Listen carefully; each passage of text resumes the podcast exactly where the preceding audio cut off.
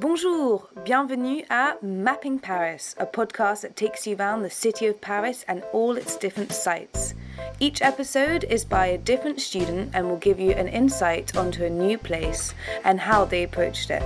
From the Rosa Parks mural to the Hasard Ludique, you will discover a new way of encountering Paris. Welcome to Mapping Paris. My name is Lauren, and on this episode, I'm looking at one of France's most famous events, the Tour de France. The Tour de France is an annual men's sporting event. Each year, riders compete on a 21 stage race held over 23 days. It has been described as the world's most prestigious and most difficult bicycle race.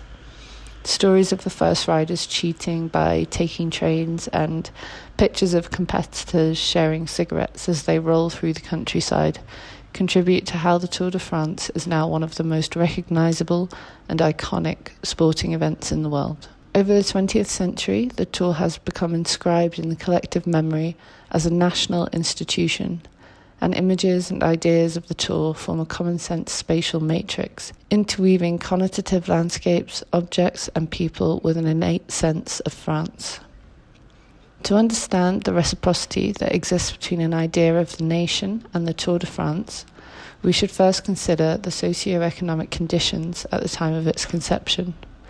1903 represented a period of socio-economic turbulence in France's history, with a still young Third Republic struggling to unite a country torn apart by war, industrialization, and poverty, organisers of the tour exploited a deficiency in national identity to offer a new vision of unity for the French people.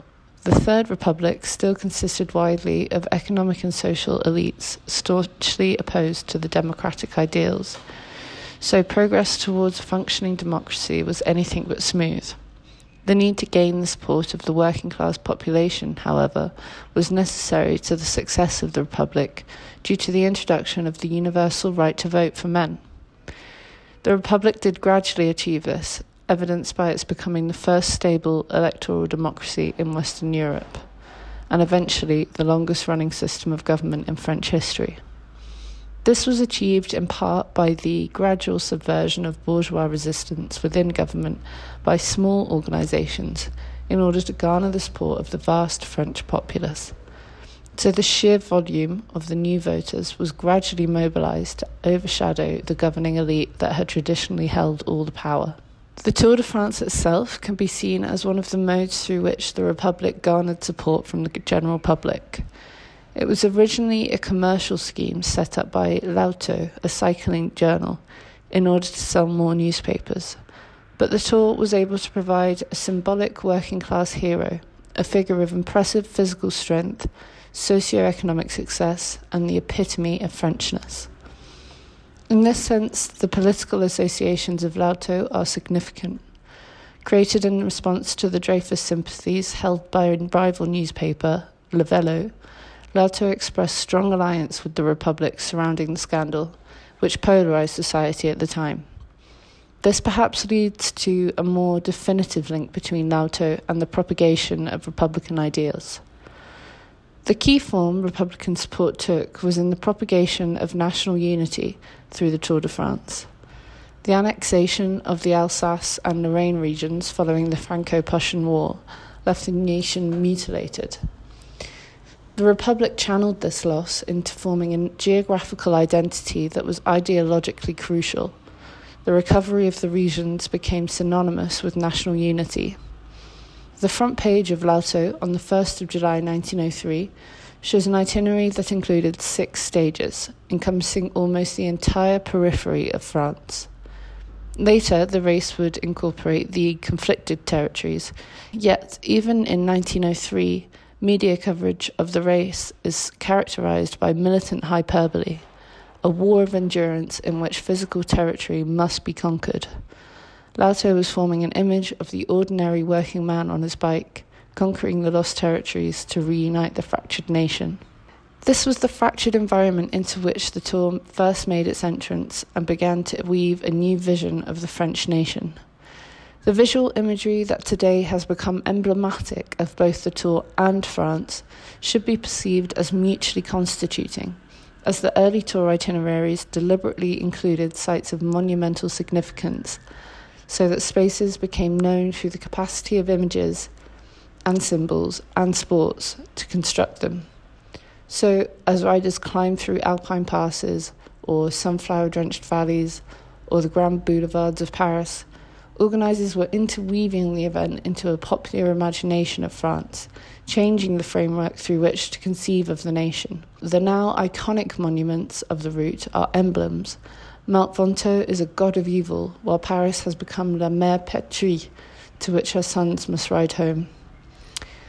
Elements and terrain are personified to convey them as worthy adversaries of the rider's strength and endurance. Over the last century, the constant reinforcement of these symbols has formed an imagined geography and culture of France. It is helpful to consider the permeation of the French nation via the Tour through the lens of banal nationalism, which upholds that the nation is reproduced through a network of beliefs, assumptions, habits, representations, and practices. The route of the Tour expands the subjective experience to perpetuate the symbol of a unified France with a rich history and iconic landscape legitimizing the French state and identity. In 1903, this narrative made a profound impression on L'Auto's readership, the wider societal implications of which are still evident today. As a product of the early 20th century, the tour expresses the appetite within the French people for a symbol of unity. The fractured state of the nation left tensions high, and the Third Republic would have been very aware of the revolutionary potential of the population. The Parti Radical and the Socialist Party were formed in 1901 and 1905, respectively, reflecting the sentiments of a dissatisfied working class.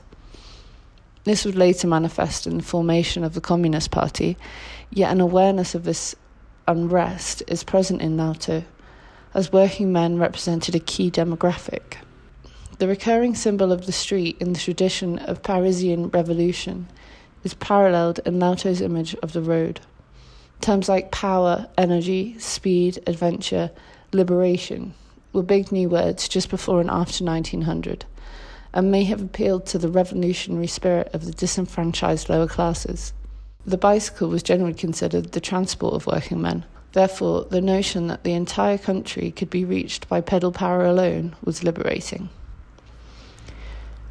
In anticipation of the first tour, L'Auto painted a picturesque vision in their readers' imagination the front page on the 27th of June 1903 depicted a villager just as the sun turns red and disappears on the horizon, draws his pipe, and an instinctive bliss rests from having worked the land since dawn. This idyllic sketch is a nostalgic response to modernisation, indicative of the fear felt towards the rate of urban migration. The French peasant, as a symbol of authentic national identity, experienced a revival during the early 20th century. The passage continues as white demons soar past at top speed, as in a light flight, so much so that their bicycles, pushed by the rapid pace of their legs, hardly seem to brush against the road. The bicycle within the rural scene interweaves fear of new technology into the pastoral narrative. The relatively innovative machines had received a mixed reception, early users being dubbed irresponsible menaces, evoking the discord between technological development and tradition, between urban and rural that France was confronted with at this time. Increased transport links contributed to a rural exodus, creating interactions with compatriots from far off regions. Often, people didn't even share a language, and the only common ground was a somewhat detached notion of nationality. L'Auto's harmonious interweaving of these two narratives parallels the Third Republic's vision of a balanced society in which the regional population remained steady, incorporating modern agricultural methods while still respecting national traditions. The term Tour de France would have held particular significance in the collective consciousness of 1903. For craftsmen, the phrase applied to itinerant apprenticeships undertaken throughout the regional areas of France to further training in different aspects of their craft. Indeed, 52.8% of riders competing in the Tour between 1903 to 1939 were manual labourers. whilst the majority of others were cycle merchants, manufacturers, or workshop owners. Therefore, this reference was not lost on readers. The competition, like the training, represented a journey of information, a completing of knowledge of one's craft, not a trip taken for pleasure. These connotations would have applied to the tour, a journey around the nation through which to better one's craft through perseverance. This evokes Ruskin's exploration of artistry within the working man and the sense that only through labour can thought be fully realised, elevating the working man to the level of the intellectual. In a society recently bereaved of origin mythologies created around monarchy and religion, the figure of the intellectual gained new significance in the Republican identity. The scope the tour offered to achieve this status provided another example of the Republican supportive state. The foundations of the tour are so firmly ingrained that even in the modern day commercialized context, the same preoccupations resurface. Just as in the tour of 1903, riders are idolized for their superhuman strength and the possibility for the spectator to find inspiration in their quest. Yet, as a sport, cycling presents the interdependence of human and non human hybrids, so man and bike. This understanding has new meaning when applied to the controversial issue of doping in the sport. Since its second year, cheating has been a part of the tour, and the images of riders as superhuman seems to lend itself to the enhanced performances. Roland Barthes drew on these performances in his essay, The Tour de France's Epic, as a way of cheating the gods, completing the rider's ascendance to superhuman status. Yet, in the modern world, doping is condemned by the sporting community. This lays tribute to the image L'Auto carved of the riders. They are not superhuman, but working men transfer- transformed into national hero.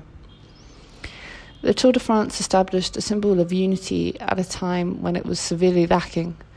During the weeks of the tour, the nation was in perpetual motion with riders, traversing the country as the racer plunges, crosses, flies. The state of immersion continued long after the tour was over, expanding the subjective experience of what it means to be French. The tour is an institution that has become so legitimate that it seems to be ageless, a spectacle with forgotten origins, to such an extent that today an understanding of the tour is informed by a knowledge of France, the origin of the two concepts so deeply intertwined that it is impossible to distinguish one from another.